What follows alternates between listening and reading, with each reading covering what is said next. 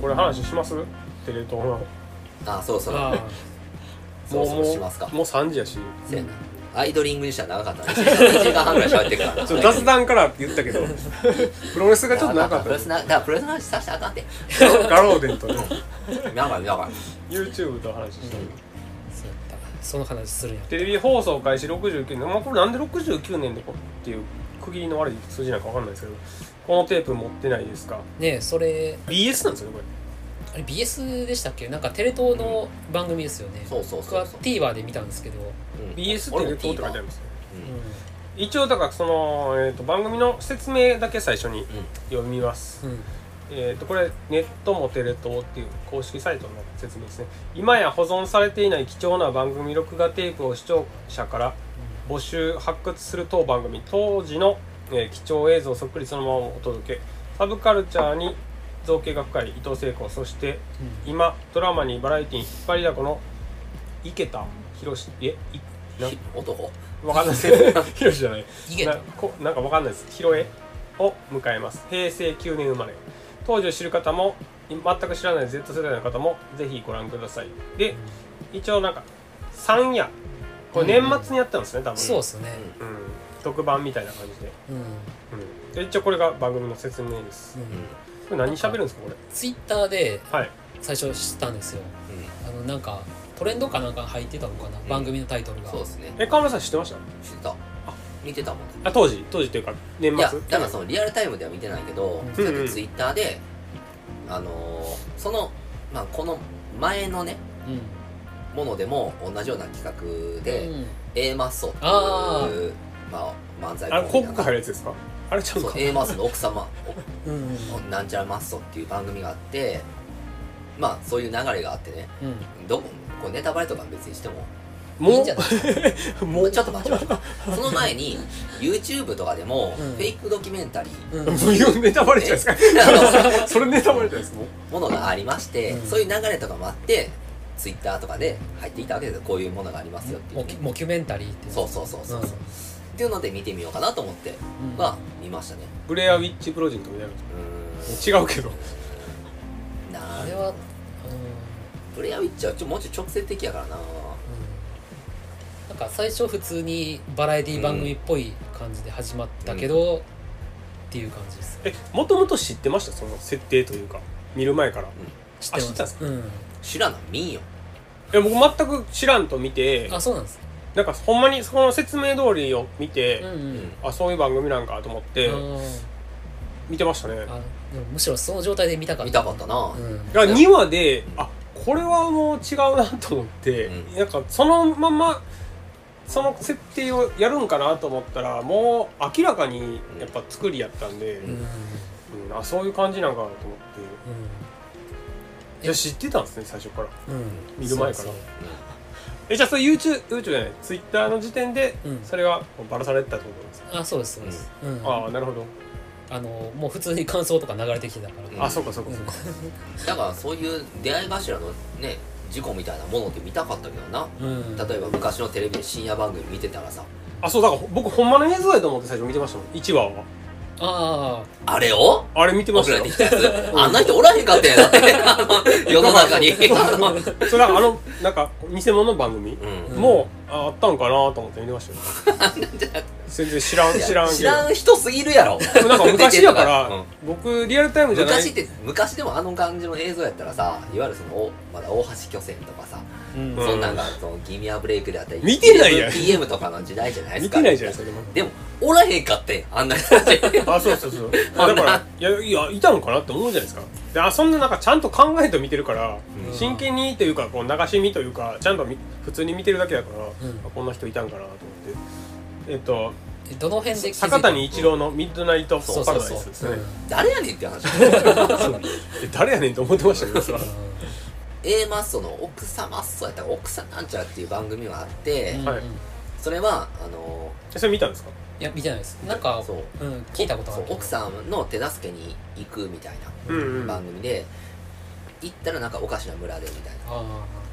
でそこでは何も解決せず、うんその別番組みたいなニュース番組の手で上げてるのが実はその村でこんな事件があってみたいな後々みたいなのあったりするような番組でいわゆる真相が分かったらゾッとするようなあ系でねはいあうんうんで今回はもうちょっと巧妙なんですよそれよりはうーんその出てくる人もなんかこう出そうな伊藤聖光とかうんああそ揃えのてるっていうの手がそうで A マッソの奥様そうやったかな、まあ、ごめん何回も間違ってるまああくまでそのロケの VTR 内で起きてることで、A マッソには何も干渉しないんですようんでも今回はその見てる言ったら過去のビデオを見てる人たちがうんいわゆるそれに影響されて、そうですねさらにそれを見てる伊藤聖子たちもみたいな、になってきてるっていうこのねいりこ時間時短みいたやあいんなまり趣旨が分かんないですけどあれはだから何が起きてるのかっていううんうんとこですよねそうですねなんか気づいたらだんだんおかしなことになってきてるから、うんあのまあもう明らかにあの徐々にじゃなくて2話ぐらいからもう,、うんもううんまあそうそう明らかに会話が噛み合そうだわかならい2話からもうあこれはってなったんですけどうん1話の段階ではこんなんあんのかなーって思いながら普通になんかその2話の、まあ、1話の段階じゃその、えー坂谷一郎はいの人たちが送られてくるビデオをううんん見るとなんか言ってることがおかしくなって、うん見た感想が噛み合ってんくて隣のやつぼーっとしてるみたいなそうそうそうそうみたいになってきてでん不思議なことになんかそこまでその現象に関して伊藤聖子たちは何も言及しないんですよね。うんうんうんそうですね、うんでまあ女の子はちょっとめちゃくちゃ笑ってそうおかしくなりだしてそれもでも2話からでしたねそうそうそう、うんだから1話の段階ではあれ何なんですかねあのノリ嫌ですねそとうだかからそういう普昔通今にコメント今しじてゃ許されない番組ですよ、うんみたいなその、うんまあ、許されると思うけどなあれぐらいやったらもうそのまあちょっとね品がなないぐらい水着ショー見て「ひよー」って言ってる ねんけどさああんなあかんのかねまあなんあとかは当時の深夜番組だったらなんかもっとエグかったんじゃないかそうそうそうそうそうう、うん、まだちょっとおとな高しかった人のバーとかねうんうんやし別に「ギルガメシュナイト」とか さ大人の絵本とか、うんまあ、そこでエロ番組じゃ ないからねあのまだ、うん、11pm にイ近ギい、リーよかそうっですよたねだから 11PM とかを意識してうん、やってると思うんですけどそうですねでも僕ねそのその仕掛け自体は別にいいと思うんですけど、そのもうちょっとその坂谷一郎がやってる番組が面白けれ ば内容としてあなんかこうね昔の番組ってこんなんでしょっていうのはーあ強そうそうすそうぎそうそう、てうん、なんかそこでちょっとねいやもうちょっと面白か ったやろあの昔っつってもな、うんそのこんなんね会話が面白くないとかっていうのじゃなかったんじゃないかなと思ったりも、ね劇団のえ演技見てるみたいな感じ、まあそうですね、ううんんやってる感が確かにちょっとそうそうそうそう、んなんか自然な会話じゃないんですよやっぱりそこね、うん特にあの坂谷一郎の横におる男の子男の子で男の人うんそう二ですね人の人の臭さ、 なんていうかなあの通販番組っぽいんですよねすごいうんああそうですね深夜の台台本ありきで喋ってる感がちょっとうんそうなんですよ、ね、だい出てたかなっていう感じはするけど、なんかねその役をやってるっていう感がやっぱり強すぎて、もうちょっと自然な感じの方が良かったんじゃないかなっていうう、んでもなんか昔の番組ってそうなんかなと思い思いましたけど普通にうんだからもうちょっとその当時の時事ネタみたいなね、うん話もした方がなんか結局そのパッケージされてるものうんでとどまってたんでそこはちょっと残念やったかなっていうまあでも送られてくるビデオは嫌やなと思いました よ VHS の嫌感が出てきこまれしたよをなんかこう選んだっていうか見どころとかっていうのはあったんですかその加算的にかあのーおその番組を作ったなんか作家の人がそのさっき言ってたあの奥様層とかも担当した方で、うんうんその人がその番組のなんか制作なんかあと裏話みたいなので「あのおもころチャンネルの」はいはいあのなんかめちゃくちゃな川柳を評価するみたいなそのの番のチャンネルを見てなんかヒントを得たみたいなことを言ってたうんでーんで僕もおもころチャンネルも割と見てるから、うん、どんな感じなんやろうと思っておもころって探偵ファイルのとこでしょまた違うんですよ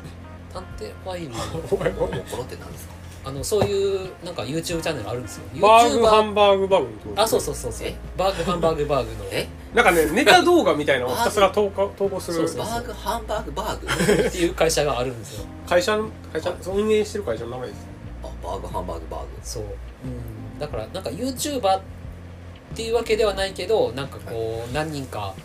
そこのバーグハンバーグバーグの社員さんたちがそういうネタ動画を上げてるっていうチャンネルがなんかそのおーまあブログの時代とかからうんそういうネタを投稿するみたいなのをずっとやってた会社ですねババーグハンババーグハンバーグバーグうおもころっていうのは初めて知りましたねおおもころんおもころそうでそれをヒントを得たうん、そこでやってる、あのーえーそのおもころのメンバーが、はいあのーなんだっけ多いお茶かなんかの,、はいあのボトルのなんか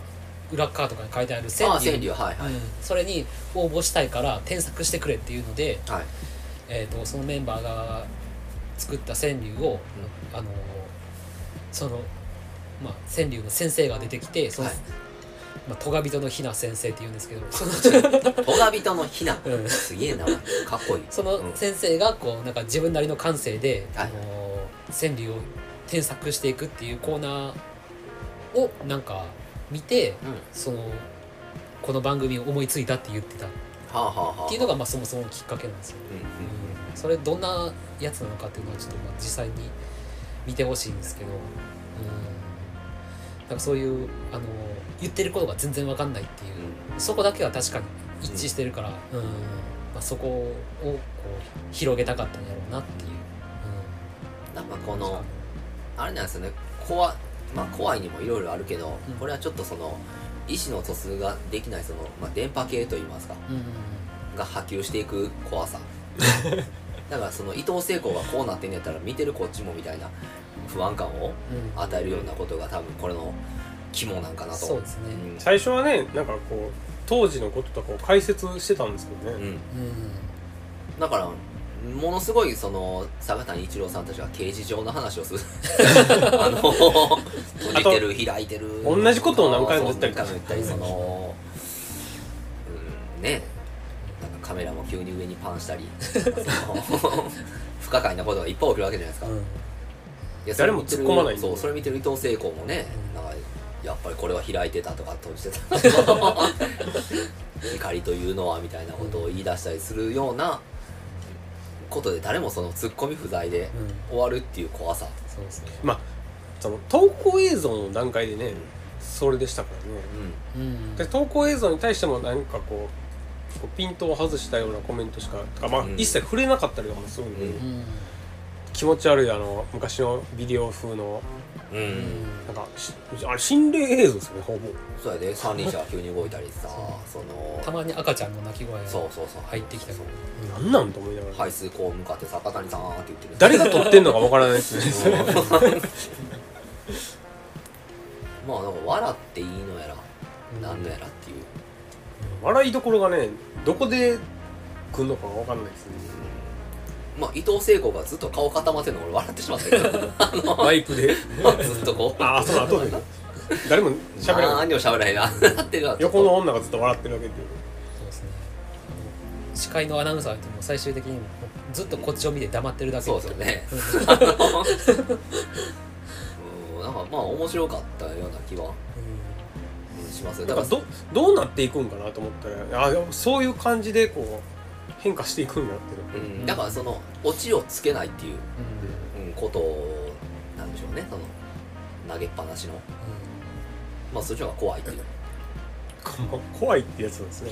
うんどっちかというとホラー系の番組やと思うんですよね、うん、あとあれに似てるなと思ってあの昔ダウンタウンのあの「ごっつえ感じ」っていうコントの番組はいあったじゃないですか、はいあれの中にあのルールが一切わかんないスポーツああありましたありましたはいはいはいはいあったあったを何してんのか、あのう見てる側一切わ実か際わんかならいないってけいどうや つありましたねそこにいる人たちはみんな何かをやってるテレビの向こう側の人たちはお互いに何かをやってる何か共通のものを持ってるけど、それを傍から見てる人は一切わかんないっていうう、んうんあの感じに似てるなと思うんうんうんうんって、確かにだからそのまあ完全にこっちにね説明はうんしてくれないですし、うん歩み寄ることもないですかまあらダウンタウンのコントそんなんばっかりですよね確かにねそのダウンタウンってそういうホラーとうんシュールみたいな笑いとまあそういう恐怖っていうのはもう紙一重なんで、うんだってねなんかお見舞いに来たチャンピオンが何のチャンピオンなんかさっぱりわからんチャンピオンなんだよっていうだけのチャンピオンが来たりね世界一のうん、思世えて界一る位がやつ来がたありねのオートサリンジャーの講習があるって言ってああなそうそうなんのなんのそのわけのわからんその乗り物なんやねん なんかその競技参加してみたけどみんなよく分かってないみたいな、あったなんかそういうものですよねそのものすごい違和感とか異物感を残すものっていうのはこれですよねそうですね、何か分からんのをずっとやってるってうんだからまあでも今回の作りは巧妙やったと思うよこれはだってそうやってカズくんみたいに全く分からずうん何なのかなと思って見てましたねだからあのだからその2話であこれはフェイクドキュメンタリーかっていうのを、うんでも夜一人でテレビつけてあれやったら怖いと思うけどなそうですね結構だからなんかその視聴者魂のとこがあるんであの、うん番組の体がうなんか怒る人もいるんちゃうかなあーまあまあ怒らんでしょあれでまは、ああんまり見てないからうん伊そ藤の聖子が知らんうちにちょっと髪の毛増えたなとは思ったけどもっとハゲとったはずやねんけどなーっていう伊藤聖子最初からうん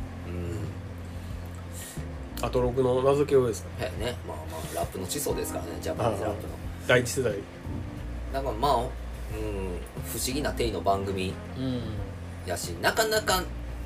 ね次また何かを変えな通用しないじゃないですか、うん同じ昔っぽいですね昔の番組っぽいですねうん、あれ自体もだからまあこういう意欲的なねもんやと思うし、んいやこれテレビでやったのすごいなって思って、なんかその、ね、深夜で BS やからみたいなのがあるんでしょ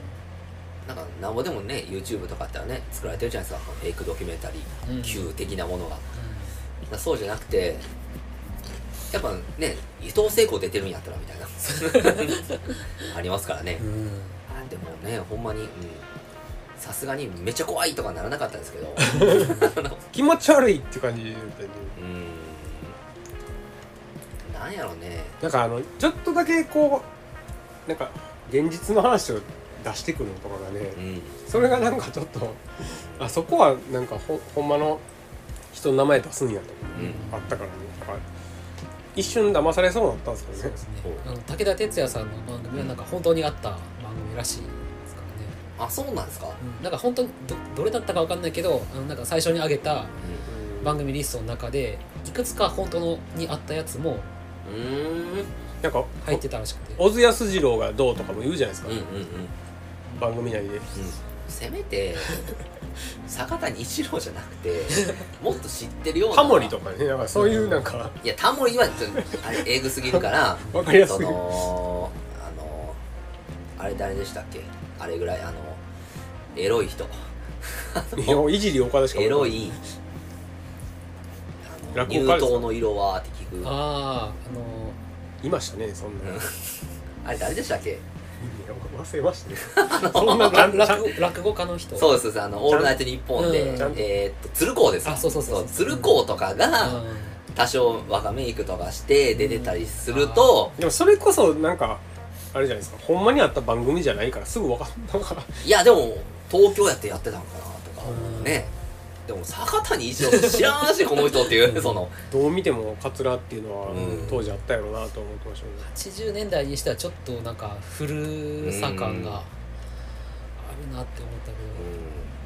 せめていやもうたけし軍団の誰かでもいいっすわああそうですねガダルカナルタカとか、うんつまみ枝豆とかが、そうだねうん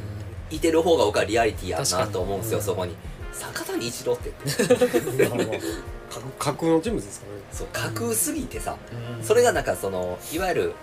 そのエリ 11PM とかに出たようなあのまあ人たちの何でもカリカチュアされてるようなうん感じで出てるから距離感感じてしまうっていうそこそうにですねちょっと全然どうでもいい話今思ったんですけどつまみ枝豆喧嘩最強説とあかあそれでほんまなんです喧嘩最強だからものすごい喧嘩っぱいっていあそういうことうやり始めたら終わらへんからフライデー襲撃中の時に呼ばれ枝豆だけは呼ばれないっていう本気でやるからっていうので っていうほんまどうでもいい話強いどうこうじゃないですかね強くないすごい喧嘩っぱいやしいやイデラッキもだって強かったみたいな、うんなんかたけし君なんそういうなんかまあ腕っぷしがヤクザですわなあの当時の人 そうですねでも そんなこともあってもみんな身体能力高いたけ市場とかでなんなんやってるからいい時代やな今やったらもうテレビ出れへんであんなのやったらそうですね いろいろありましただか、かららね、それぐらいの人が出てたら嬉しかったなうんせめて坂谷だけねうんでもこう変えといてくれたらかどっかのあの地方のローカル局の番組とかだったああらー、そうですね、うんで有名やった人とかでも全然いいし僕は2や違う番組でやってほしかった毎回同じかと思ってなるほど確かに確かにビデオああるやろあったあったこればっかりかなるもんな もっとあれやろうと思ったんでまあでもああいう井筒ポジションみたいなのとかそういう感じの映画監督やったよなさ映画監督出てきたな、うんなんかようわからんそうなんかその辺も出てきたねなうん井筒和之とかなんかそういうなんか昔だからそういう野坂さんとかもテレビよう出てたし出て出てそういう感じなんやろうなと思って、うんだから多分あれはあの山本ああ深夜深夜みたいなんとかうんもよく出てたし、ピンク映画ばっかり撮ってたそうだからこの近畿関西圏では放送されてるけどその「トゥナイト」みたいなうんうんうんうんものも入ってるんでしょうねあの番組にはなんかちょっと大人な番組情報番組みたいなもんなんですけど、にしてはっていう そそこのリアリティがね僕は担保が欲しかったなというのはちょっと悔やまれる部分ですわね、そうですねパプリカって見たことあり出まてする映画あるよあれっぽい感じで作ったのかなと思いましたね多層的なえってかちょっとどんどん狂っていく感じみたいな今、コうんンコンサトシあーなんか遺作ちゃうかなうんそのこの番組のあの感想のツイートかなんかにその映画のタイトル出た気がするあーパプリカパプリカうんなんかパプリカっぽいみたいななんか博士がどんどん狂っていそくうそうそ過う程みたいなのも割とうん面白かったなうんへね、うん惜しい人を亡くしましたねなんか映画そんな当たってないんでねなんかもったいないと思うんですけどねあのあのどうせあれでしょもう、まあ、激務やったからでしょうアニメーター上がりだしコンサトシもあれですよねジブリ出身かなんかでしあ本なんやーうんょ違いましたっけいや知らんあジブリあれやんな宮崎駿がまた作んねんなあああー君たちはこれからどう生きるべきかみたいなね、うんそれで軽くなんかね炎上してました全然違う今年でしょ確かあそうなん、今年上,、え上映とかの予定ですけどね あそうなんだどういう映画にするのか分からんけどなんかタイトルからして積極だそうやからさあそうだからもう今年はだから宮崎駿に怒られると思うからななんか楽しみですよく本本屋に出たやつやろなんかあのあそうです漫画みたいな絵でこううん眼鏡かけてるやつがこううんなんか燃えるような目でこっち見てるようなめっちゃ嫌いやわああいうの「君たちはどう生きるか!」みたいな言われて とかあの言われてるんで本屋に並ぶねう20代までにしとくこととかあー30代までにとかってバカなんじゃないのっていう ほんまにそんなもん手に取ったやつなんてもう終わりですよ説説教映画やと思いましたけうどんそのんうんどう生きるべきかとかなんかその何言われる時代がないというめっちゃ腹立つんですよねあのタイトルわかるなんでお前にそれを言われなあかんねんっていうそのおじさんの早尾が説教したいんじゃないですかまあ原作があるんでだからさなんかまあでも岩な波文庫とかであるんです確だかでも原作と原然違うなんか鳥みたいなやつが出てたから、う映像がん、だから全然違うんやと思うけどな全然違いはしないでしょさすがにだってあの風立ちぬとかもある程度はまあそれ実際にいた人やからねあれモチーフにしてうるのは、んでもそうなんねえどういう映画になるか知らんけど多分ジジイの説教受けるのもなあれはもともとそっかあの本が原作でそれをそのまみたまいでやするのかな、ねだからモチーフにしてやるのかう、ただまあ出てるキャラクターが全然違うっていうんそうなんかそうですよねそのなんか鳥みたいななんか変なキャラが出るから、なんかファンタジーっぽい感じでやるのかになる可能性はありますけど、うんでもそんなタイトルねえ 言われたらうん宗教みたいな感じですもんねもうそのどう生きるべきかってそんな大きなお世話ですから ねそんなことはうんいやなんかあの顔の本がなんかずらーって並んでるの確かに嫌だったもんなうんなんかねその自己啓発本とかうね、ん全部うさんくさいんですよねその なんなんかこうしなさいああしなさいっていうのうは、んだからその歌とかでもねうん僕そのえー、っと水前寺清子のあの365 65本マーチとか嫌いなんですよとかあの「泣きなさい」とか「笑いなさい」とか歌あるじゃないですかああ嫌いなんですよ命令口調全部そうそうそうそうどうでもいいほっといてくれっていうそんなでもそうやっても今年は早尾の説教が待ってるから楽しみですってそのジブリファンの人はそういうテンションらしいですよ風立ちぬとか全然説教なかったからさなんかあんま説教するイメージないっすよね宮崎駿のまあでもまあタイトル「じゃもなのいのでけすか姫」とかであいや環で境もも、まああれはね折衷案になりましたからね3はこっち住む明日からこっち住むたまに会おうぜみたいな感じで終わりましたからね ーあまあでも環境ムーブメントはもう終わってるんじゃないですかね早尾のーうん直しがからその物置けどポニョでもねうん津波が起きて、人間なんてこんなんなっちゃいいんじゃみたいなことはほんまに津波が起きて焦ったっていううんのはありますからもうええ年でしょ80ぐらいちゃいますうんもうすうんなんかそのジブリの機関誌何やったっけなジブリの機関誌があるんですよねそんなんあんのだから今普通に市販もされてるらしいんですけど、基本的には社内向けあ社内向けそんな大きい会社なんや何やったっけななんかすごいタイトルでなんかめっちゃ安いからうん普通に購読してる人もいるけど、内容難しすぎて、うなんんか早尾にしか分からへんなんか早尾に見せるために作ってるみたいな感じで機関誌とかそんなん社内誌なんてだいぶでかい会社しなかんかその表紙がうん早尾が原発のデモしてたりとかするんですよねはあはあはあはうんあなかなか思想的な会社になってきましたね いやいやもともとそうでしょまあそっか全教徒とかの人やもんなもともとタイトルタイトルとかその機関誌の名前「熱風」って言うんですよ うんずっとそれをなんか販売めっちゃ安いからって言って買った方がいいよとか言われてえめっちゃ安いな2円ぐらいいやいやいやそのなんかこの内容が充実してる割 にすごい安いって言ってー、えいくらなの購読定期購読だったら熱風値段書いてないのあ年間2000円ですよ12冊ー、えー、いやめっちゃ安いじゃ安んいな月1回発行で送料も込みで送料は あ込みです消費税送料込みもああ安いね、えうだから思想をやっぱ送りたいみたいな感じじゃないですかじゃあもうその君たちはどう生きるのかなっていうのをやられたらそんなもんさそうそうそうなんじゃないですかだからねねやっぱこう正しいことでもいい押し付けられたら嫌やねんな説教臭いんですよ早尾は、だから自分たちの大事にしてることは大事にしてくれてもいいけど強要するなとーうん何事もすごいだって言うじゃないですかあの人あの映画でこんだけちゃんと書いてるのになんで分からへんねんみうたんいうんな、うんあの表現いやそれはね知ったことかアニメージュとかでめっちゃ言ってたらしいんでアニメで連載してたからねなんか、うん確かもそうですいや俺はちゃんと描いてるって作中でで見たら分かるって言うらしいんですようんねそう言われたらもだからだうそうからしょうがないけど、ね、思った通りに受け取ってもらえへんかったってなんかそれ全然関係ない話で思い出したんですけど「えっと機動戦士ガンダム逆襲のシャア友の会」っていう同人誌が昔あったらしくて、うんそれがなんかこう復刊したんですよ最近うん同人誌が同人誌なんですけどへーそれが、えっと庵野秀明責任編集えでー、すごいえっと序文とか書いてるんですけど、うんその富野義行にインタビューとかしてるんですようんおーでそれにそのインタビューで参加してる人が、んえー、押井守るとか おえすあのえっと誰や、まあ、当時のすごいこう、うんアニメーターの人やったりとか映画監督、まあ、鈴木敏夫とかも入ってて、うんで、まあ、山賀博之とかももちろん入ってるんですけどうんすごいね逆襲のシャア友の会っていうぐらいだから